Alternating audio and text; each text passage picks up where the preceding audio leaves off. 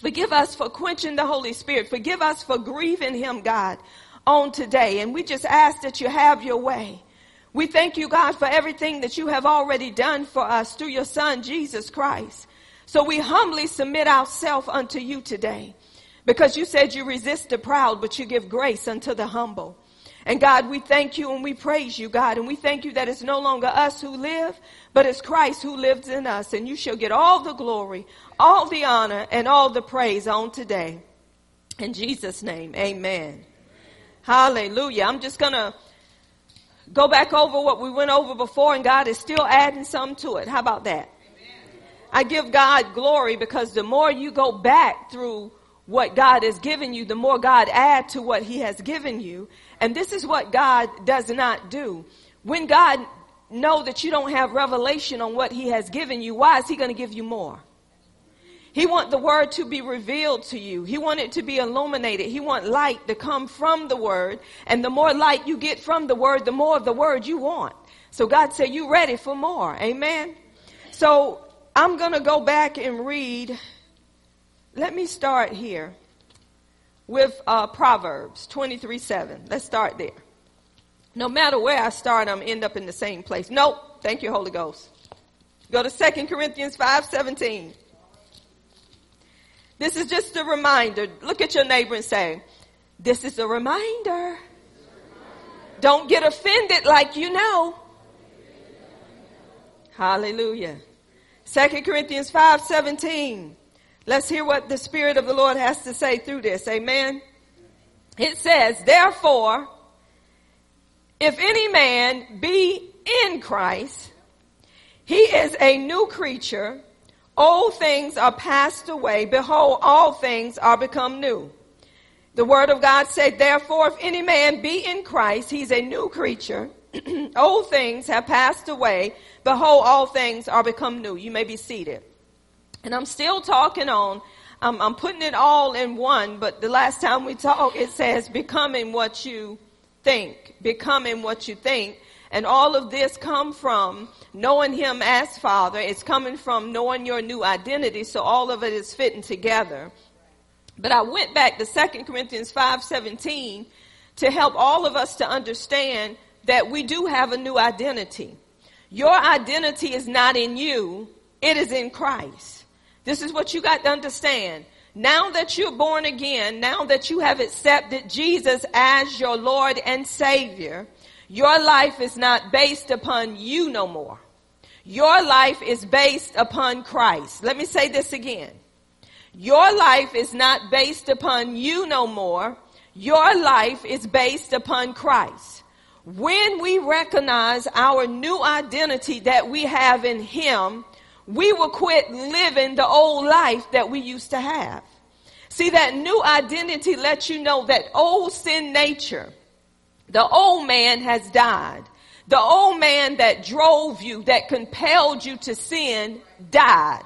Now you have a new spirit, a new nature on the inside of you, which comes from God. You have the spirit of the living God on the inside of you.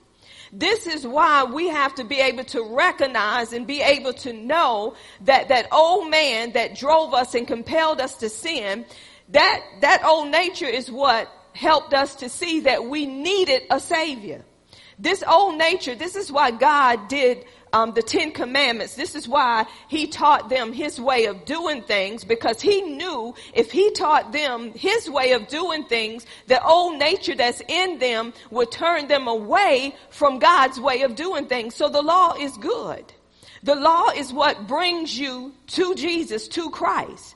But when you get born again, you no longer under the letter, you're under the Spirit of God. So when you're trying to do something to please somebody, you're going back to the law. And this is why you got to know your new identity to know that Jesus fulfilled the law. He did not do away with the law, but he fulfilled the law. When you were a sinner, this is what was happening when the commandment said, do not steal or do not lie, do not commit adultery, when the commandment told you not to do it, that old nature in you was driving you to do what God command told you not to do. But God used that to let them know and to recognize adultery. He let them recognize sin. The law came for them to recognize something that they thought was not sin. Let me break it down for you. People that have not accepted Jesus Christ, they think fornication, they think adultery is okay.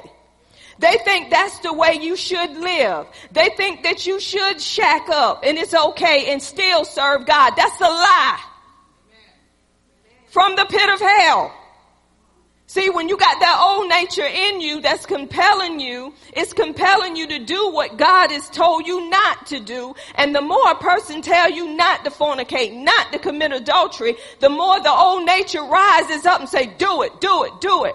The, the next question is, then why are saved folks still doing it? Because they're not in the place that they need to be with God. Oh, I'm going somewhere. Why are saved folks still doing what Christ died for? Because you don't know who you are. Number two, it could be that you haven't really accepted Him for your Lord and Savior.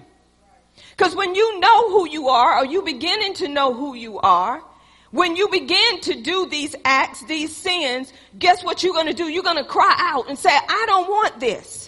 This is not what I want to do. This is not who I am. You're going to call somebody to help you. You're going to go for counseling. You're going to get into your word more. You're going to stop hanging out with who you hanging out with. You're going to begin to cut things off and say, I love him more than I love sin. God hates sin and I cannot participate in sin. But if you say you are born again and you keep doing it and it don't bother you and it becomes natural, you ain't truly accepted Jesus. Uh-uh. No, I'm breaking it down. You can't truly accept him when you're not turning. When you truly accept him, you will fall. But you're going to get up and you're going to turn from what you're doing because the Holy Spirit is convicting you of righteousness. You have the Spirit of God in you and you ain't gonna continue to be lying and stealing and, and hating your brother and sister because you know it's wrong and you got a nudging in you that says that ain't right. Go apologize. Come on somebody. When you're truly in Christ, you do not live in unforgiveness. You don't hate your brother. You, Christian folks, some Christian folks, this ain't normal for you. Because if you've been in tradition so long, tradition lets you live like you live long as you do what they want you to do. That's law. The Bible said the traditions of men make the word of God of none effect.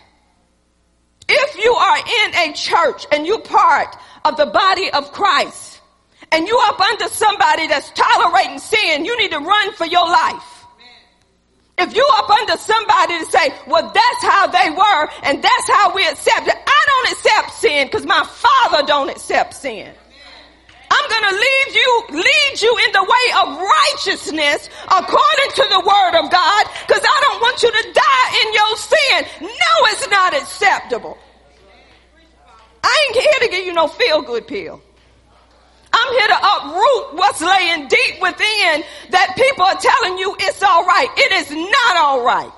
It's never been all right because over 2,000 years ago, my Savior hung on the cross. And when the darkness came in upon him, God was putting his wrath on him for every sin that would ever be committed. It fell upon Jesus. That's why he looked up and said, it is finished.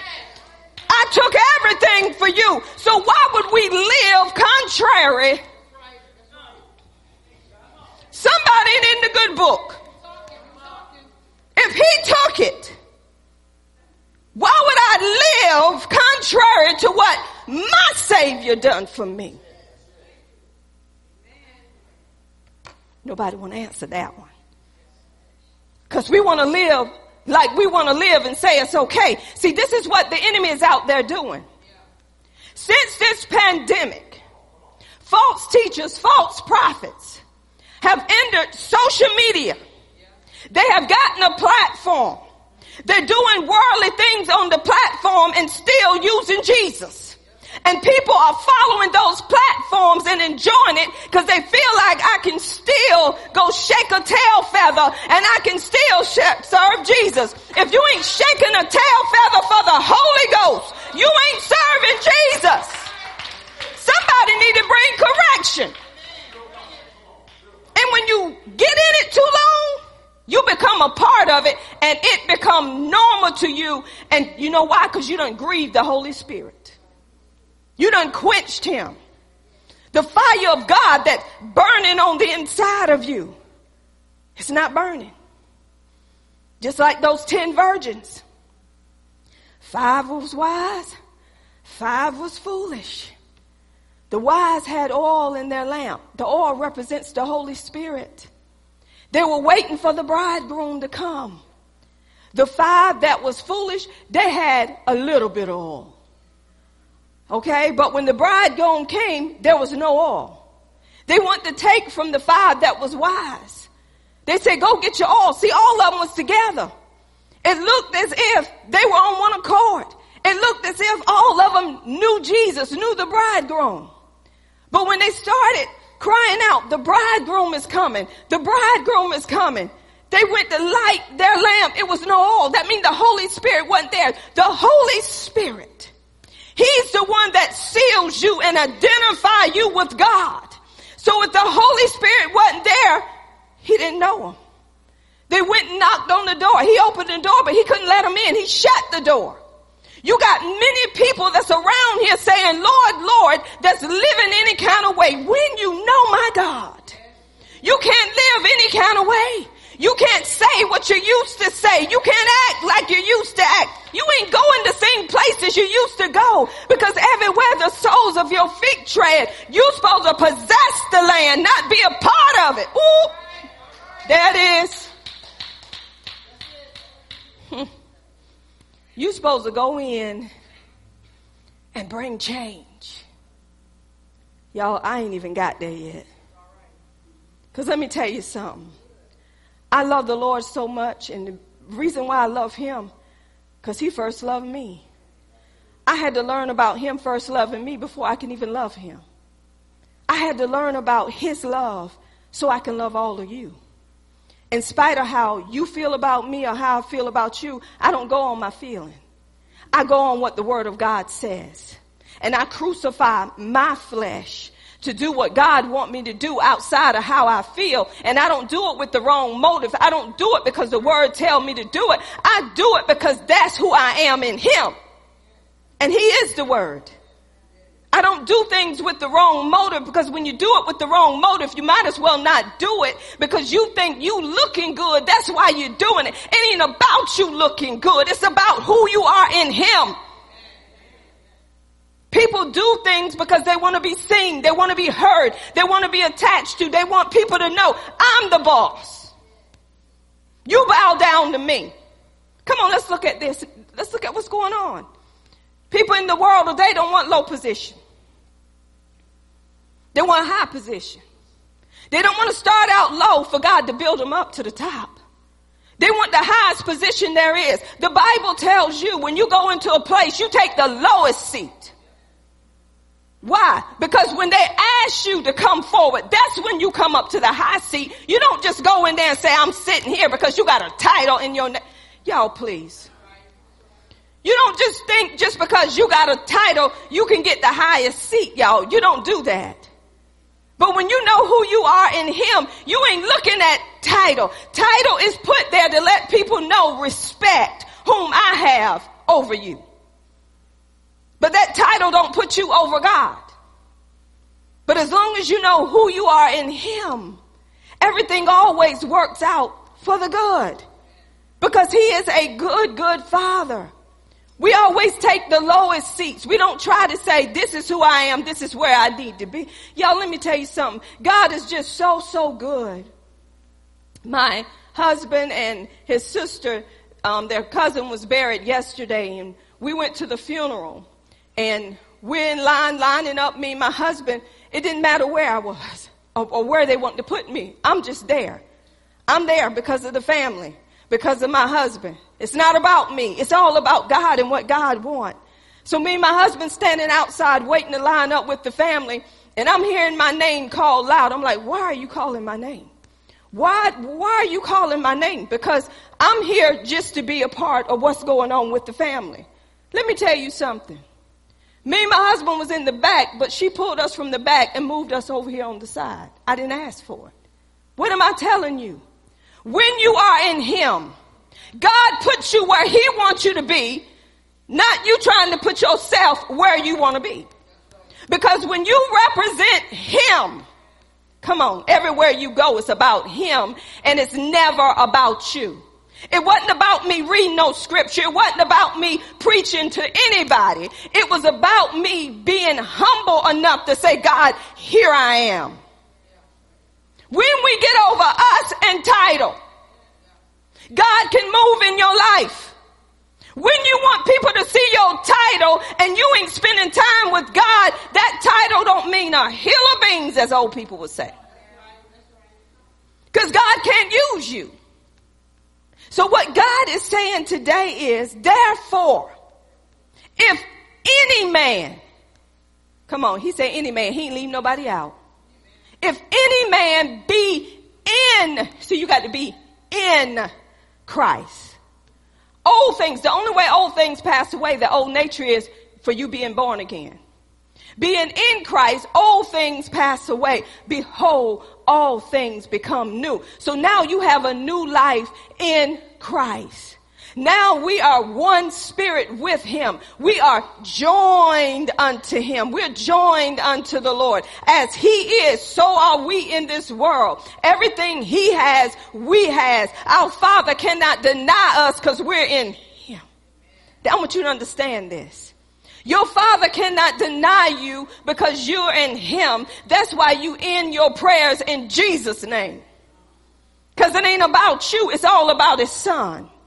His son is the one that redeemed us. His son is what brought redemption to us. You could not even pay the price for yourself. So why are you trying to fix your life when he's already fixed it? You just need to know what he's done and live according to what he's done.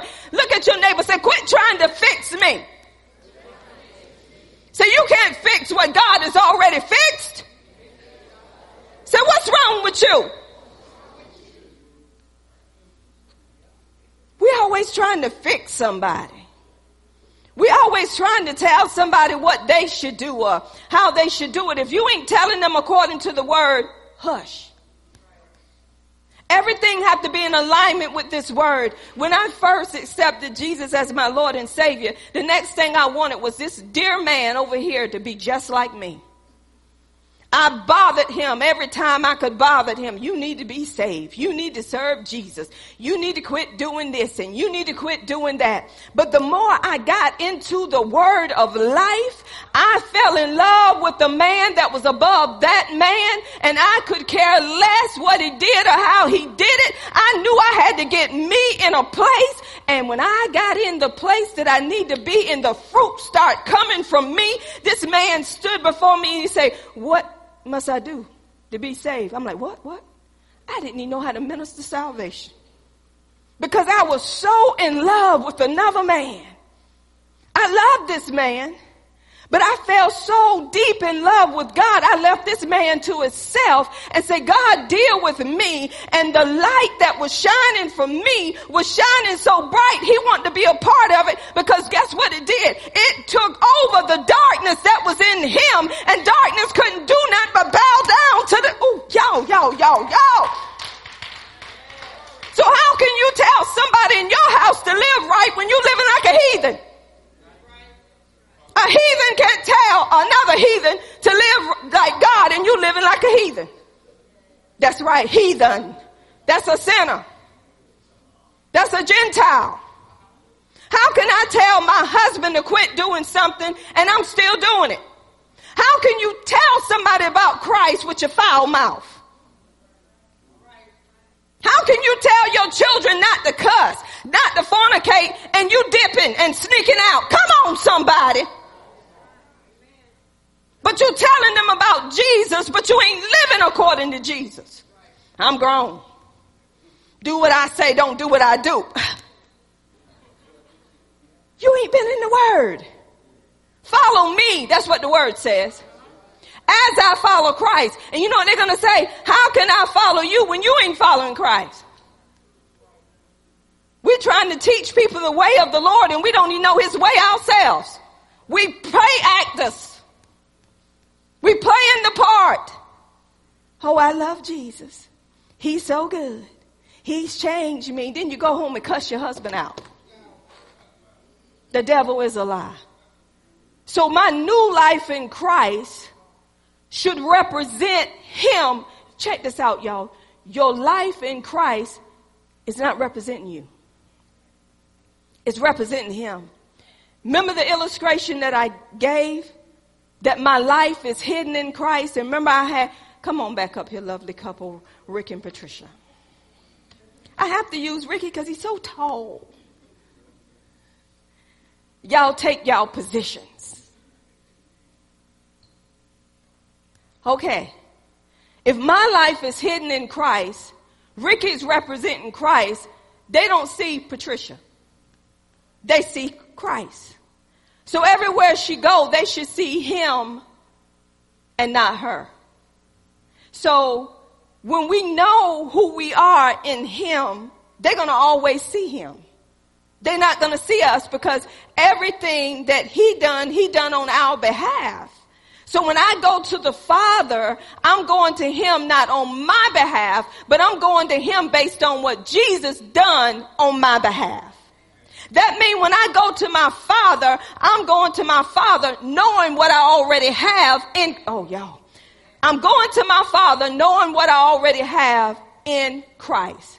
I'm already healed. I'm already delivered. I'm already set free. I'm already prosperous. So when I go to God, I already know what I have. I'm going to Him to say, give me what belongs to me. I command my healing. I command my deliverance. I command my peace. I command my joy. I command it because it's mine and it's mine because of Him and not because of me. So I accept it right now in Jesus' name. So God is opening the floodgates of heaven and say, baby, here's what belongs to you. Take it.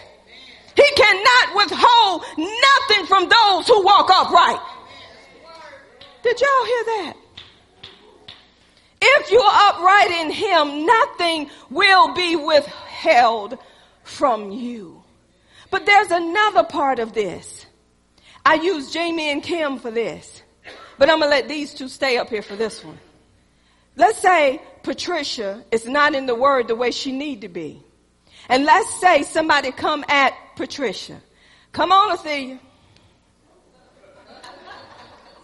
Athea is a good one. I have to use Athea because she just get. Let me tell y'all something. When we do these things, we do them as part of a skit. It does not mean Athea has changed, but guess what? Sometimes the junk that was in your trunk you can bring back up that jump, can't you? Come on, Athea. Where's your mic? No, no, don't you move, Ricky. He look, look. He, he. Can you give Athea a mic, please? Hallelujah, anyhow. I see you hiding behind your husband. You always hide behind your husband. Come on out from behind your husband. You got a mouth. Come out. There you go. There you go. Now I can see you. I want to see him. I want to see you. I remember when you used to hula hoop. I saw how you were hula hooping in here. Uh huh. Gyrating and everything. Uh huh. And you saved, right? Ain't Mary know you were gyrating like that in the backyard? You didn't know it, did you, Ain't Mary? It was in her. Still is, probably just a little older. You probably still do it. Come on out a little bit further so I can see you. There you go. There you go. Step out just a little bit. Now, you, now come up a little bit. All the way. Come on, come on. Come up a little bit more, a little bit more. Okay. That's where I want you at, right? There. You're a perfect target. Thank you so much. Okay. Look how easy. Thanks, Patricia. You acted that very well. Look how easy she come out. Look how easy she come out of her position. Have a seat. We're going to get there. Thank y'all. Do you see how easy the enemy tempted her? It was too easy. Too easy. Why was it that easy for her to come out? Because for as a man thinketh in his heart, so is he, so does he become. The enemy's job is, understand this, when we go back to the Garden of Eden, they had everything that they needed in him. God did not even put man in that garden until he fixed everything the way it needed to be for man. That's just how much he loved us. But the enemy knew they got authority over everything. And the only way for me to take this from them is to get in their mind.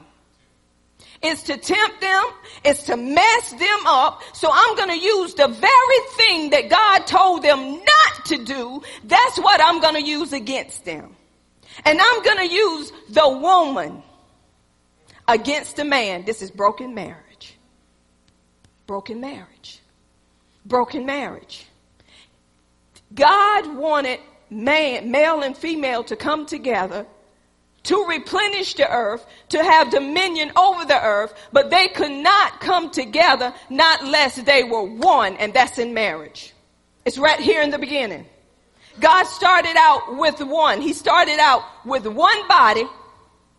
Woman was in that one body. They were already one flesh. God did not pull her out from him until he said he need a help meet to walk alongside of him. So God had to put him to sleep and say, this ain't gonna be your doing, it's gonna be mine. I'm gonna give you who you need, not who you think you need, but she's gonna come from you. One. One. So guess what the devil did? I'm gonna break that oneness. Cause it's Father, Son, and Holy Spirit. They are three, they are Trinity, but they are, it's one God and three persons. Look at God. But they come together one. So the enemy say, I'm gonna break what God wanna do. A marriage is a covenant, people. And the enemy is coming at marriages because he wanna break that oneness and he use what he can to come against it. So what, did, what did the devil do? He said, I'm going to get into this woman's head. This is what I'm going to do. I'm going to make you think you don't have everything God said you have. I'm getting somewhere as a man think. So is he, so does he become. I'm going to make you feel as if everything God say you have, you don't have. So what did he do? He went on what God told her. Have God really said you shall not eat from that tree?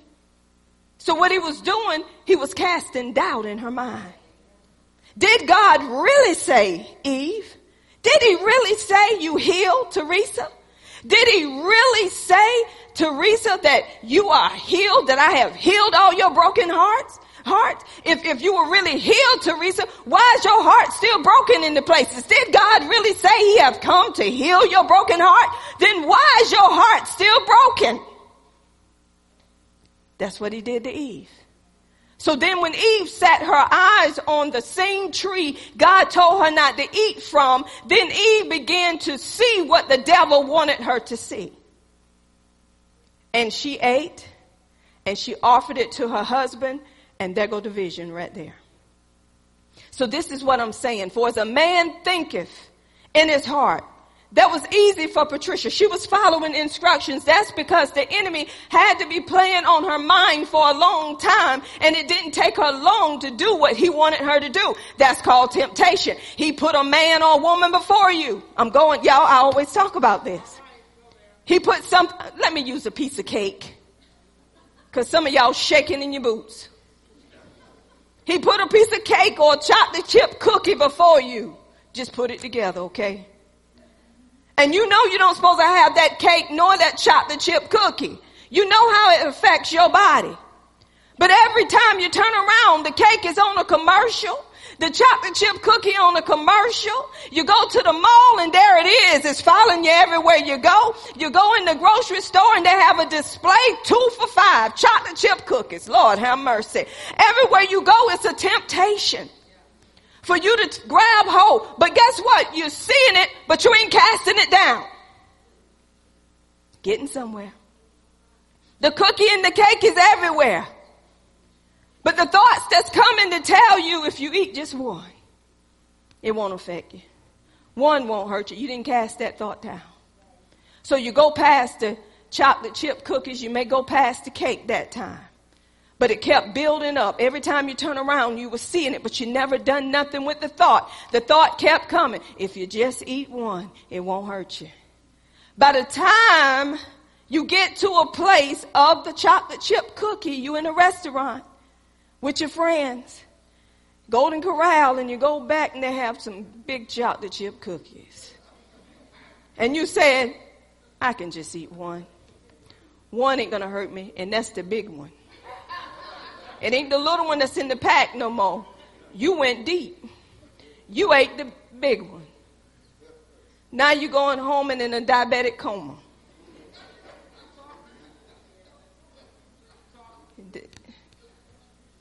Because it was already built up in your mind. Anything that's built up in your mind, get in your heart, and you think it's okay. You don't think that it's a problem no more because the enemy doesn't build up a wall.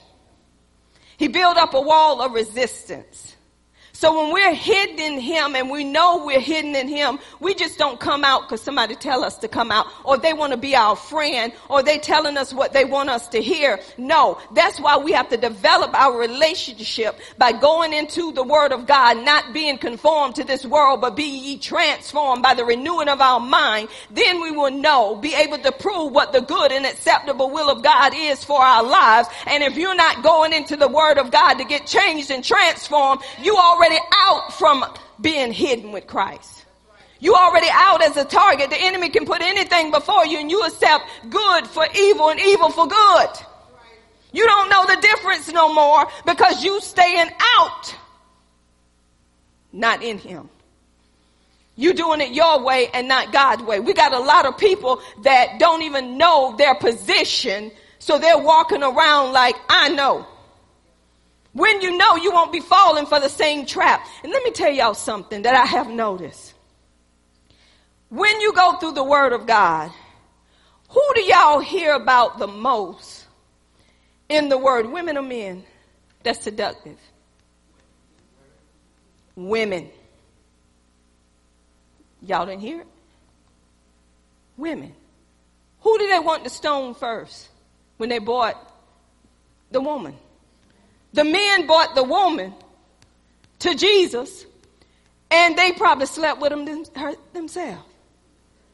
But back in the day, a woman was considered a harlot, right? Prostitute. Come on, read Proverbs 6 and 7, 5, 6 and 7. It talks about how a woman will lure a man in. And you know how women lure men in? Being nice. Being saved, sanctified, talking about Jesus. I know him. I know him too. How long you been saved? Do not let nobody use your kindness for your weakness, baby.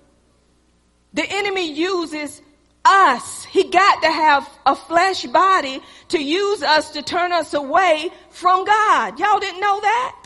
He used material things. He used people. He watch you. He know your weakness. Even when you ain't saying nothing, he know how you look and who get on your nerves. When they say something, he be like, oh, she on my nerves. She getting on his nerves, so let's work her nerves with him. Let's whisper in his ear. Let's bring back stuff to entice these things, to tempt them to do what God don't want them to do. So he's gonna watch you. That's what you call oppressing. He's oppressing you. He know your weakness. That's why in order to stay hidden in him, you have to look into the spiritual mirror, which is the word of God, knowing that you are a spiritual being. You, you don't walk in the flesh. And the word is what keeps you from walking fleshly. It keeps you in him and who you are in him. So what am I saying today? You just didn't do what you did overnight. It was already there. And the enemy knew when to bring it out. But God sends warnings. He sends warnings through you being taught. That's why the enemy don't want you to come into fellowship. Because he want to keep you all to himself. That's why sometimes he say, you don't need to go this Sunday. Just tell him you're not going to be there. Oh, you don't need to be in Bible study. You too tired. Just stay home. Why? Because he's setting you up. He don't want you to hear the good news concerning the kingdom because that good news is going to bring you light. It's going to expel the darkness. It's going to bring you life and not death. So he's telling you, you don't need to hear that. They're saying the same thing. So just go ahead and stay home. And the reason why, because you a target. He's using you to say, Lord, Lord, but he know you don't know him. You know about him, but you don't know him because I can make you fall into that trap. The enemy sets a trap. And that trap that is set, he already know what he's doing to try to get us to fall and to stumble. And when we fall, y'all did not know, if I don't get myself right, being that we're one, I'll mess up the whole house. Oh, y'all didn't know? Because if he's trying to live the way he need to live, and I think I'm living more righteously than him, and I'm stepping out of place with who I am in him, guess what? The house gonna be messed up. Because I want him to do what I want to do, even though it's wrong. And that's because I'm not in the word the way he's in the word. So I'm trying to tell him this is what the word say, but I have no revelation coming from that word. But what I'm saying sound right, but it ain't right. And he know it ain't right. So he's trying to live that righteous life. He's fasting, he's praying, he's asking God what to do, how do I need to do it? And God ain't gonna let him set his hands to something I'm doing that's opposite of him because he would be bringing that in the house as well. If that's what you choose to do, that's not what I'm gonna do. So what am I saying? For as a man thinketh in his heart, so is he, so does he become. So what we have to do is make sure we're coming into alignment with the word of God. So we're hidden in him. My life is hidden in Christ. So every day I get up, I have to say, God, what are you saying? My life is hidden in you. As I am, so are you in this world. You're joined unto me. God sees me. He don't see you. Get to know who you are in me and you can live that life in Christ. Get, everything about him is written here. So if I learn about him, I'm going to live my life according to him. I'm going to live my life according to the word because he is the word. So if you're not getting in the word, you're still living up under the law. You still trying to make things right with God based on you coming to church, based on you paying your tithes, based on you doing this or doing that. But God said your good works ain't going to get you in. So what we have to do, we have to base our life based on what Jesus done. So God began to show me some people in the Bible. He took me back. Let's go to Joshua, the sixth chapter. Let me tell you what the Lord showed me. It was so good. And it's still talking about becoming what you think. And the enemy want to set up strongholds in our minds. Now, y'all, once he get a stronghold in your mind due to your way of thinking, a stronghold is a fortress that's in your mind that keep you locked up in your mind and it's hard to come out. The only way you can come out and be set free is the truth. Knowing the truth is what brings you out of that stronghold. Let's look at Joshua, the sixth chapter and verse one. I want y'all to catch this. This is what this says. Now Jericho was greatly shut up because of the children of Israel. None went out and none came in. Now let me explain that. God had given the Israelites Jericho. Jericho belonged to them. Okay? We have the mind of Christ. The mind that we have is Christ's mind, but that's in the spirit. Remember I gave you three part being, spirit, soul, and body. Everything you need is right here in your spirit. This is a part of you that the enemy cannot touch. It is sealed through the Holy Ghost through the day of redemption right? Your spirit. Your soul, your mind, your will, and your emotion is what the enemy is after. The enemy can take things and dealing with your thoughts and your mind, your emotions, and your will. This is what he mess with. Even though you say you know what God is telling you not to do, we have those commandments telling us what not to do. But we have to connect with the spirit which is the life in us to help us not to carry out what the enemy desires for us to do. The body is just a shell that you're in. So until you make a connection with the spirit, you're going to live any kind of way opposite to who you are. People are not going to see the real you because you don't know who you are. So it said that Jericho was shut up, meaning that none could go in and none can come out. Let me break this down to you. If you have a stronghold, a fortress in your mind, no one can get to you and you can't even get to them. Even though I'm giving you the word of God, that stronghold is so tight that you hear in truth, but the truth ain't penetrating to bring you out of that stronghold that y'all better grab this. To bring you out of the stronghold you're in because you have thought this way for so long, even though I'm telling you the truth, I'm a liar to you. Let me say it again. Let me read it again. Jericho was so greatly shut up because of the children of Israel. None went out and none came in. Now I want to explain this. The people in Jericho knew that the Israelites had more authority and power over them. The enemy know that Jesus took away his right. And we are born again, so he know you got dominion over me. But I got you so shut up in your mind that you can't even use what you got. So I done took a place in your mind that you can't even get healed even though the power's there to heal you. Let me do it again. Jericho is your mind. Your mind is so tightly shut up with what you believed from the enemy, which was a lie because you didn't know the truth because you ain't been in it. That the enemy has made it where you can't come out and nobody can come in. So even as your pastor, if I'm giving you truth, you think I'm coming against you. You think I'm lying. Because you choose to believe a lie a long time ago and you did not allow the word to root up that lie. So when somebody come to you and say something about me or somebody else, it's true to you because that's what you believed all that time. I'm going to do this again because it's going to be a breaking in here. Jericho was so tightly closed up because of the Israelites. Jericho knew that they could defeat them. The enemy know you can defeat him. But he said, I had to use something on you. He didn't start yesterday. He started when you were in the womb. The enemy knew your weaknesses when you were in the world. So he said, even when you go over to God, even if you have a fear of sickness, it's going to come with you, even though you're born again, if you ain't renewing your mind, people. So you're so strictly shut up in your mind that even when somebody is loving you, when God put a man in your life to love you, the way Christ loved the church, you can't even accept that love because you've been so battered and beat by other men that you can't, you pushing them away. And they're saying, what can I do to love this woman? I'm doing all I can do. I want to hold her, but she pushed me away. I want to take her special places, but she said, I don't want to go.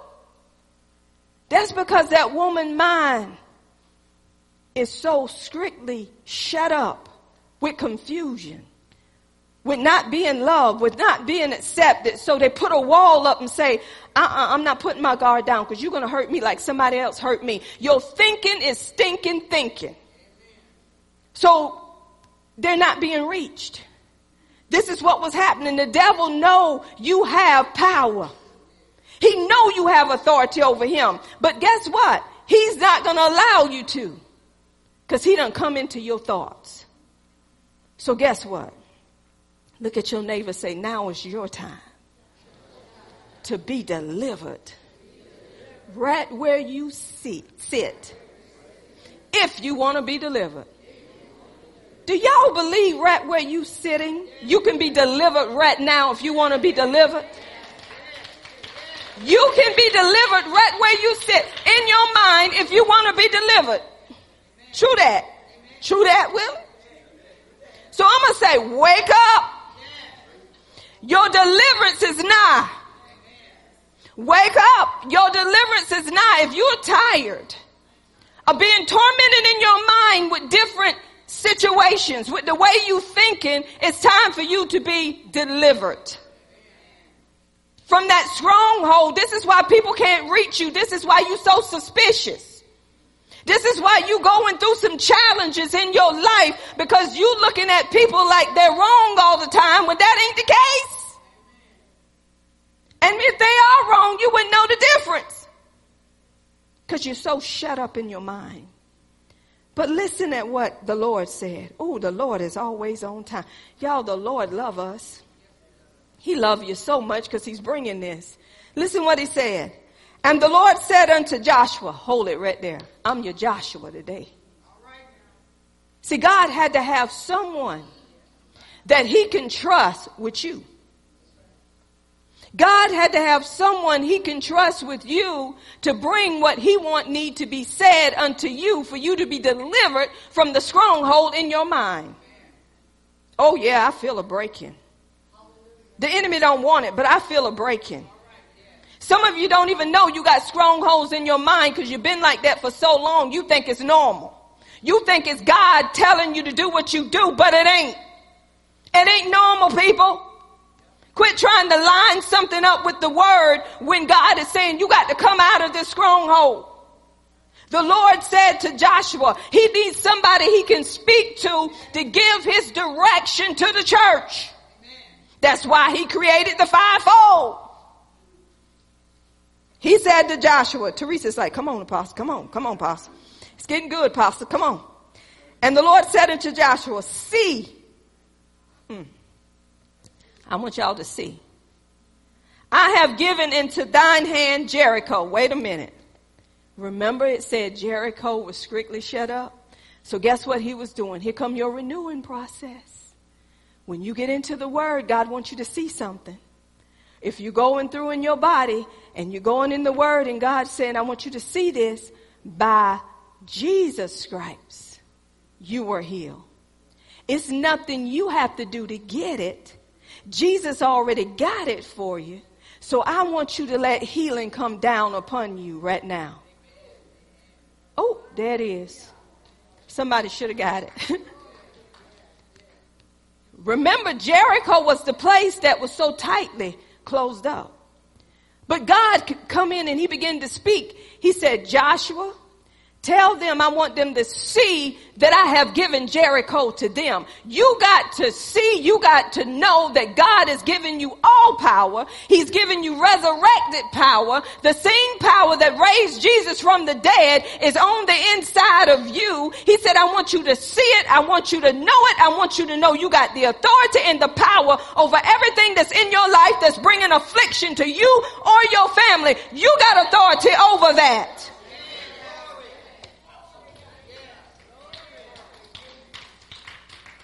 You got it. He's giving you the right to reign and rule on this. Will you quit praying to God about your mountain and speak to it? God, I'm so tired. I don't feel like I'm making another further. I'm so tired of these people on this job, Lord. I'm just so tired. I'm so tired of my husband. I'm so tired of my wife. And these youngins too. Lord, I'm just too tired to be tired.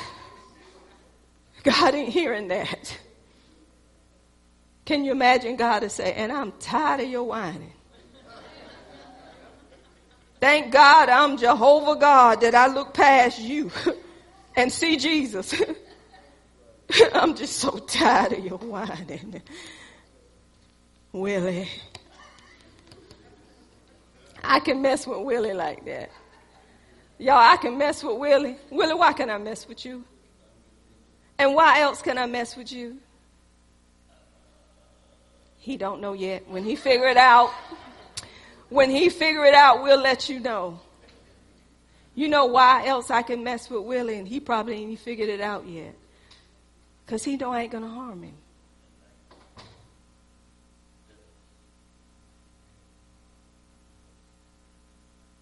Hmm. And the Lord said unto Joshua, See, I have given unto you and unto thine hand Jericho Listen at this, y'all. He gave Jericho, but he breaking it down. And the king thereof and the mighty men of valor. God said, now, I'm going to break it down to you. You got the city Jericho, but you got the king that's ruling it. Unless you bind the strong man, you don't spoil none of his house. Unless you know what's ruling that house and get that, everything else in that house is going to still be out of order. That's why you have the Holy Spirit to say, Holy Spirit, what's going on with my daughter? What's going on with my son? What's going on in this house? Something just ain't right. What is the root of what's going on?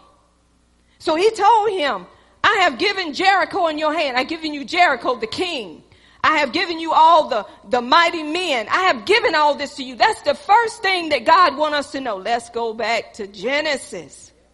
When God created man, first thing he said, let us create man in our image and in our likeness. That means we were going to be spiritual beings. Then he goes on to say, let them have dominion. Going right back to Jericho. You have rights. You have dominion to rule and reign over anything that's in your life that's not of God. God has given you the right to tell it, you're not welcome here. So he gave, he told them, he said, I want you to they have to see that they have Jericho. Before they even go into Jericho, I want them to see that I have given them Jericho. Remind them that I said, everywhere the soles of your feet shall tread, you shall possess that land. What land have you thought that you could not possess because it looked like everything is broke loose on that land? Come on, let's just use our household. You get one thing going well, your money right, you have it. You can go in the store and not even look at a price tag and put it on the, as daddy said, county. You can put it up there and pay for it. No problem. And you feel good. You ain't worrying about you have to miss a bill to do it. Have we got there yet? Woo! We ain't worrying about it because we, we got that land. But then when it come to your body and one pain just shoots across you, the first thing the enemy say, heart attack. That's a heart attack pain. Then you leave it alone. You don't do nothing with it. Turn on the TV. If you having a pain, it could be a heart attack. Turn off the TV trying to trust God and then the devil say, I told you it was a heart attack. Then you go sit with your mate and then the mate say, you know, I was reading an article and it said something about a shooting pain could be a heart attack. Oh, Jesus. So you try to bear through and then all of a sudden ain't nothing. One pain is two, three, four pains shooting. Now it's shooting like crazy. Well, dang. Now my mate is saying I could be having a heart attack. Then you be praying about Jesus Christ, I am healed. By Jesus Christ, I am healed. Oh Lord, Jesus Christ, I'm healed. Jesus Christ, I'm healed. Jesus Christ, I'm healed. So you get calm just a little bit. Then you turn back on a show that you like on Lifetime and it's going well and you're smiling. Then they pop up and say, Well, where's your wife? Well, she died a few years ago of a heart attack. Oh, Jesus!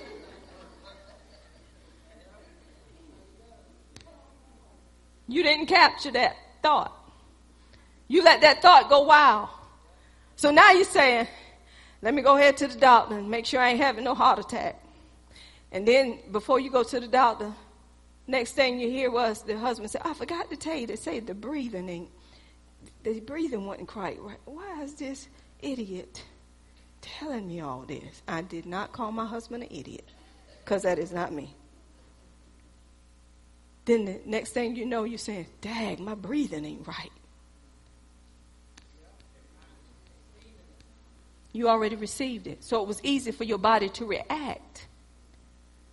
That's fear unknown. Fear unknown.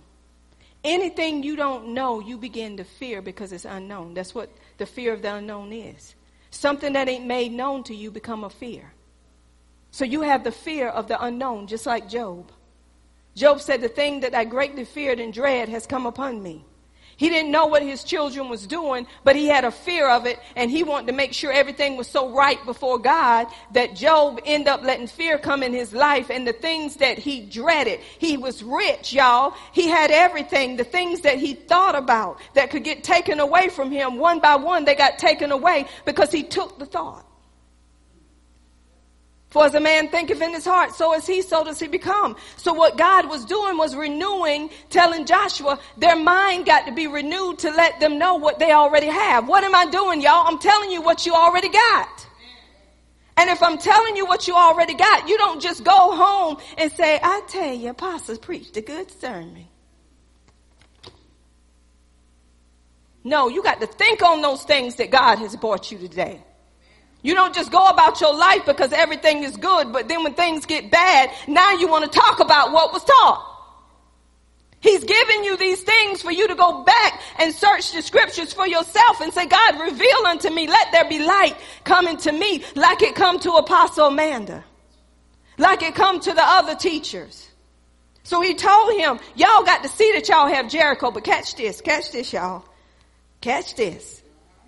First thing you got to see that you have it before you even go into Jericho. Check it. Verse 3. And you shall compass the city, all ye men of war, and go round about the city once. Thus shalt thou do six days. And seven priests shall bear before the ark seven trumpets of ram horns, and the seventh day ye shall compass the city seven times, and the priests shall blow with the trumpets. And it shall come to pass that when they make a long blast with ram's horn, and when you hear the sound of the trumpet, all the people shall shout with a great shout, and the walls of the city shall fall down flat, and the people shall ascend up, every man straight before him. Let me tell you what the Lord showed me. Now remember, the first thing he said is, you got to know Jericho is already yours. You got to know that Jericho, the kings, the whatever's in there it's already already given all that to you. Jericho is yours. So whoever is on Jericho, they got to go. Cause it already belonged to you. But you got to go in there and you got to take care of Jericho, right? So he was telling him, this is how I want you to do it. He said, I want you to go around the wall of Jericho for six days, one time for six days. Six represent who? Man. I want y'all to catch this. It said on the sixth day he created who? Man. So six was representing man, right? He said for six days, I want you to walk around it one time. One time for six days.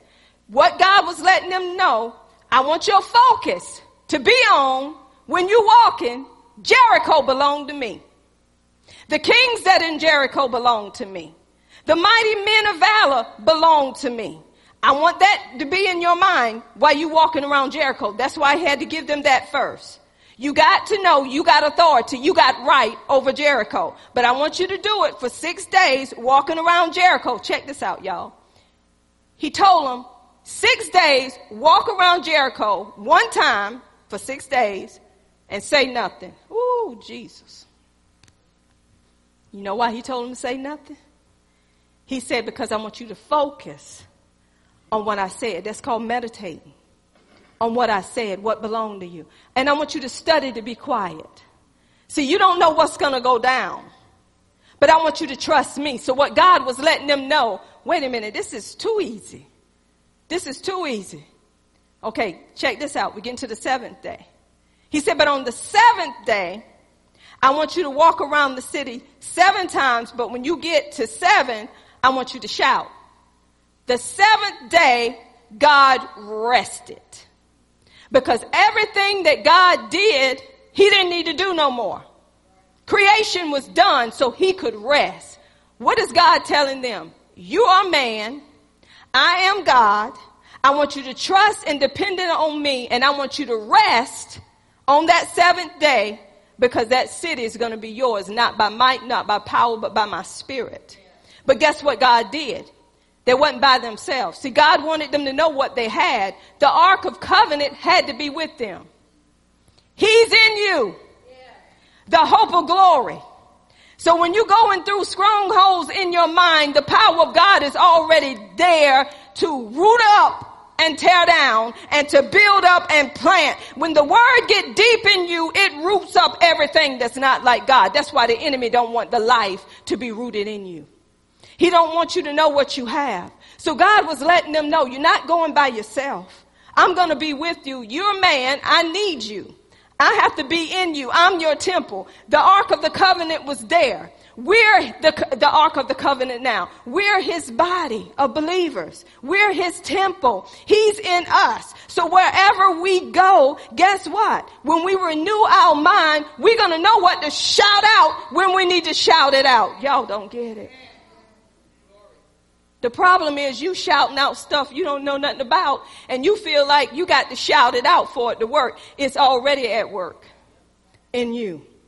So God is saying your minds have to be renewed to the point, first of all, that you know who you are. When you begin to know who you are, you're going to know how to act by knowing who you are. Nobody, you're not going to act out of character. You're not going to act out of who you are in Him. You're going to do what the Word of God tell you to do because you've been in the Word. The problem today with people, they believe they're right when they're wrong. Because guess what? It's a stronghold there. A stronghold of belief that you believe is right and it's wrong. So if somebody's telling you the truth, you ain't backing off of what you believe because now you're prideful. There's a spirit of pride there and you don't want to come down and humble yourself and say, you know what? I could be wrong in what I'm doing. And let me seek the Lord. But don't just say you're going to seek the Lord. Come on, do it with your whole heart and say, God, there's something not right here. I've been going through in this area for far too long. What's wrong? And let me tell you what else the Lord gave me. Go with me to Nehemiah. The sixth chapter. Y'all, isn't God good? God know what to do and how to do it. Y'all know Nehemiah, he was building the wall back. And there had to be a wall that was built. Now, the reason why I'm going to close with this one is because once you find out what that stronghold is, you're going to go into the word of God and you're going to root it up with the word. You're building a wall there. Okay? So the enemy cannot come back in that way. So what was happening in Nehemiah, the sixth chapter, it was um, some enemies coming against um, Nehemiah and building this wall. It was Sanballat, Tobiah, and Geshem, the Arabian, and the rest of our enemies heard that I had built the wall. Now, understand this. His enemies heard that the wall was built. Don't you know the enemy gonna know when you're going into the word of wall, word of God to build a wall so he can't come in? The enemy gonna know this. But guess what he said? He said, and there was no breach left therein. Those are cracks and breaches that the enemy can get in to defeat them. See, the enemy knew ain't no breach here.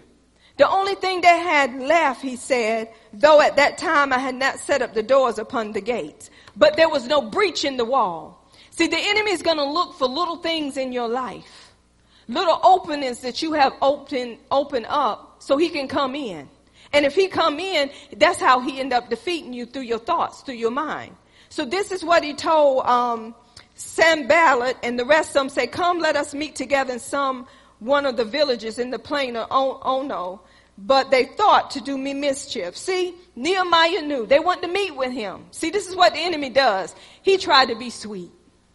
Come on, let us meet with you. Now they're his enemies. But Nehemiah, he perceived. See, your perception have to be in alignment with the word of God. He perceived these enemies are trying to do mischief. So this is what he said. I love what he said. And I sent messengers unto them saying, I'm doing a great work so that I cannot come down. So why should the work cease while I leave it and come down to you? Let's get back. Remember Ricky and Patricia? The enemy kept telling her to come out. She come out of that strong tower, that safe place, right? Nehemiah knew, oh no, you're not. I know you. The voice that I hear, I know God's voice and a stranger's voice. I'm not going to follow. So what he said, I'm not coming down. God has given me a great work. So why should I leave this work and come to you? Can I ask y'all a question? Why are you coming out of who you are? Because somebody has falsely accused you. When you know that you ain't done nothing wrong, nothing don't need to be said. So he said, I'm not coming down. I'm not coming down from what God has given me. But guess what the enemy did? Then yet they sent unto me four times after this sort, and I answered them after the same matter. How many times is the enemy going to come to you and say, You're not healed. Why you still having pain in your body? You're going to lose your house. You, you know, they done cut the hours on the job. How you going to make it? The enemy going to keep coming with that. He going to keep coming with that. But what did Nehemiah do? Nehemiah sent the same word he sent before. Because that's what he believed. Let me ask you, when these thoughts are coming in your mind, are you bowing down to them? Or are you casting them down? Are you getting rid of them? Are you bringing them into captivity to the obedience of Christ? If you let these thoughts loose, guess what they're doing? They're gathering up more thoughts. And I'm going to tell you what happens. So then they sent Sanballat, his servant, unto me in like manner the fifth time with an open letter in his hand. That letter in his hand had a bunch of lies in that letter, wherein was written, It is reported among the heathen, and it was at Gashma, Gashma, said it, that thou and the Jews think to rebel, for which cause thou buildest the wall that they may, that you may be their king according to these words. So he was reporting stuff to people that they thought that Nehemiah was doing. How many of y'all is speaking lies that you think is right on people? They said he's doing all this to be king. So they put this in the ears of the people and they kept putting it in their ears. And it said, and thou hast appointed prophets to preach of thee at Jerusalem saying, there's a king in Judah and now shall it be reported to the king according to these words. Come now therefore and let us take counsel together. So they were telling Nehemiah the things that they were going around that they heard. They, this, someone put out this lie. So it was going around to people saying, this is what Nehemiah is doing. Thank God for discerning of spirits. Then I sent unto him saying, There are no such things done as thou sayest, but thou feignest them out of thine own heart. This is what this is. A figment of your imagination. This is part of your thinking. When you don't get rid of these thoughts that people are coming to you about what people said or what you think they said, it becomes true to you. You begin to imagine it. You begin to see it you begin to see something that's false become true. That's a figment of your imagination. Nehemiah said, These are the things that you're thinking out of your own imagination, out of your own heart. For as a man thinketh in his heart, so is he, so does he become. If you don't get rid of this false stuff that's coming to your mind that ain't lining up with the word of God, it builds a stronghold and people are telling you the truth and you don't want to hear the truth because the enemy don't want you set free. But the ones that bow down to him and say, I really don't understand what you're saying, but I trust you enough to know that you're seeing what I don't see. So I humbly submit myself to the word that you're giving me. Lord, I'm ready to be delivered if I need to be delivered. These are strongholds in the church. How do strongholds come into church? Because you hear something that ain't true and you don't deal with it according to the word. So then you believe what somebody is saying and then a little thing that may look like what they said is right. Then you say, that sure was right about Renee. I see how she acting too. She, she's just acting terrible. She just don't do like she used to do. I mean, Teresa hit the nail on the head. She said they ain't acting right. She just ain't acting like herself. That's what Teresa said. And it's getting around the church and everybody say, that is right. Y'all see how funny she looked when she come up in here? But somebody that know the Lord goes to Renee and say, Renee, how are you doing today? The Lord tells us that he's good no matter what we're going through. And no matter what's happening in your life, God told me to tell you that He loves you. And God already told me that the thing that you're going through, Jesus have already paid the price for it. And Renee began to praise God and give God glory. And then Renee come up here and testify and say, y'all just don't know what I've been going through. The enemy's on every side. I can't rest at night. And Teresa be like, oh Lord. And then Teresa be like, oh no, she lying. She lying.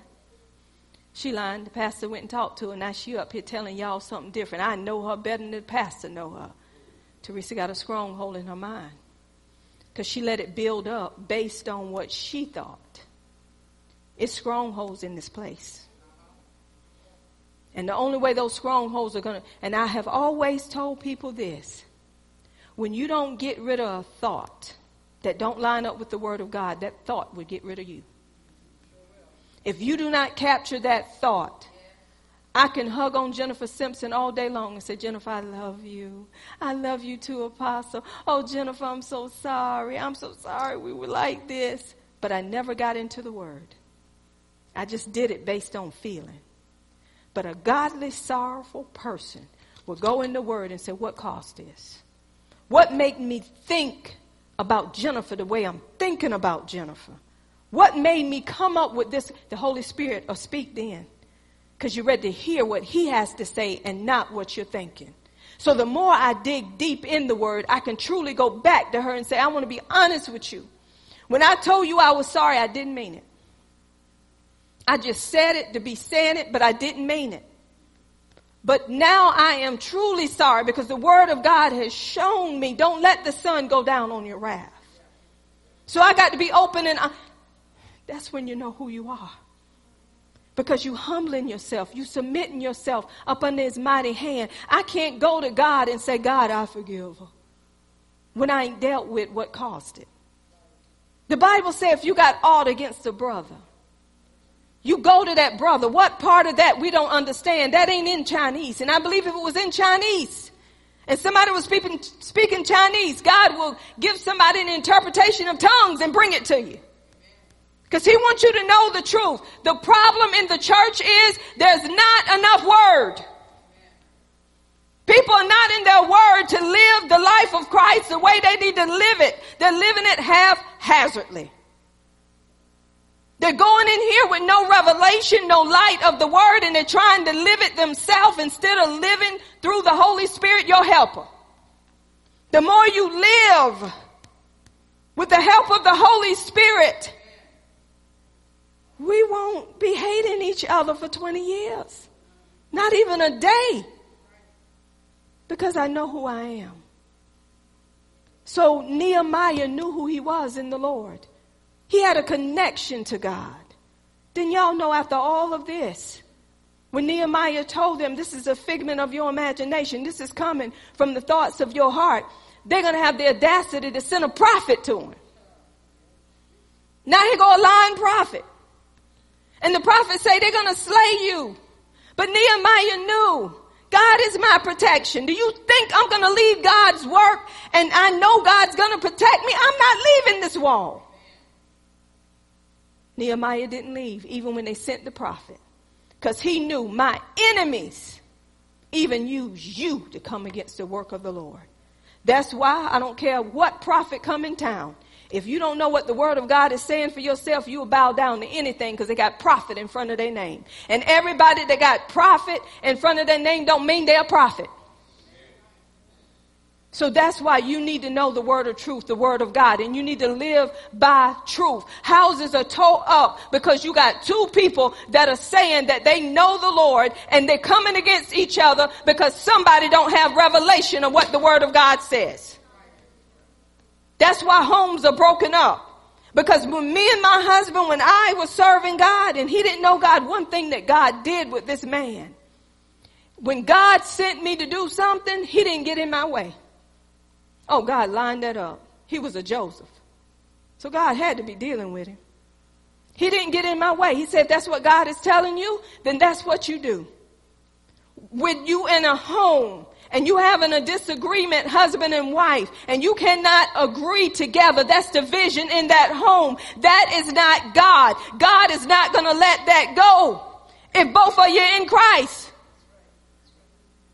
You have to come to a conclusion according to the word of God. You have to seek God where he can be found. That's separation. Anything outside of the will of God, you don't join into that. Because it's not God. And if that person still ain't seeing what you have to do is saying, Father, right now in the name of Jesus, I break that stronghold off of their mind. God allow them to see what your word is saying because when you know what the truth is, you cannot make them know it. But you can begin to pray on their behalf, but you can't go along with what ain't right. So it's time, church. It's time for the renewing of our minds for real. And quit being so suspicious. It's suspicion in the church. People got a wall up of suspicion. And sometimes when you're so suspicious, you hearing what was not said. Because you're suspicious. All of this that I'm going over, tune in on Tuesday nights. Come to Clem. Because the things I've been teaching in Clem, Woo, Jesus. I believe all of us being whooped with that. I don't know about you, but I've been getting some whoopings. All of us is being whooped with what's being taught. Why? Because the enemy is trying to stir up stuff to try to make y'all think that the word of God is not uh, working effectually. So it's time to renew your mind to the point that you will know what's right and what's wrong. And until that time, don't be going to nobody when you don't know. Keep it to yourself until you can get right with God. What I'm saying is, you know you're supposed to go to your brother or sister. Because if you don't, the enemy is building walls in your mind. And the bigger the wall is, it takes a while to bring that wall down. So you become what you think, y'all. Let's stay hidden in Him, and that's by knowing who we are now that we're in Him. So, Father, I thank you that today's teaching, God, was all about you. It's not about us. So, Father, we want to live this life in Christ the way that we should live this life in Christ. So, Father God, I tear down pride, the walls of pride that have been built up in people's minds. I bind that right now in the name of Jesus. And I lose humility right now in Jesus' name. Because God is not about us, it's all about you. So, God, whatever you would have for us to do, God, here we are, God, to do your will and not our will. And Father, as we get into the Word of God, I thank you for the spirit of wisdom and revelation knowledge of you. I thank you that the eyes of our understanding, our heart, is being enlightened so we will know what the, the hope of your calling is and what the riches of your glory and what the inheritance that you have for the saints and what is the exceeding greatness of your power towards us, which you wrought in Christ when you raised him from the dead and set him at your right hand in heavenly places. We thank you, Father God, that your word shall be hidden in us, God, so we will not sin against you. Open our eyes that we may see the wonderful things out of your law. God, we thank you and we praise you right now for unity in this house. We bind, Father God, we bind God where the enemy want to bring strife, where he want to bring division, God. And we lose oneness in this house in Jesus' name. And we thank you that you have begun a good work in here, and you shall finish that work even unto the day of Jesus Christ. I bind every form of witchcraft right now in the name of Jesus. I bind it in Jesus' name. And I thank you right now, Father God, that you're not about confusion, God, but you're about peace, God.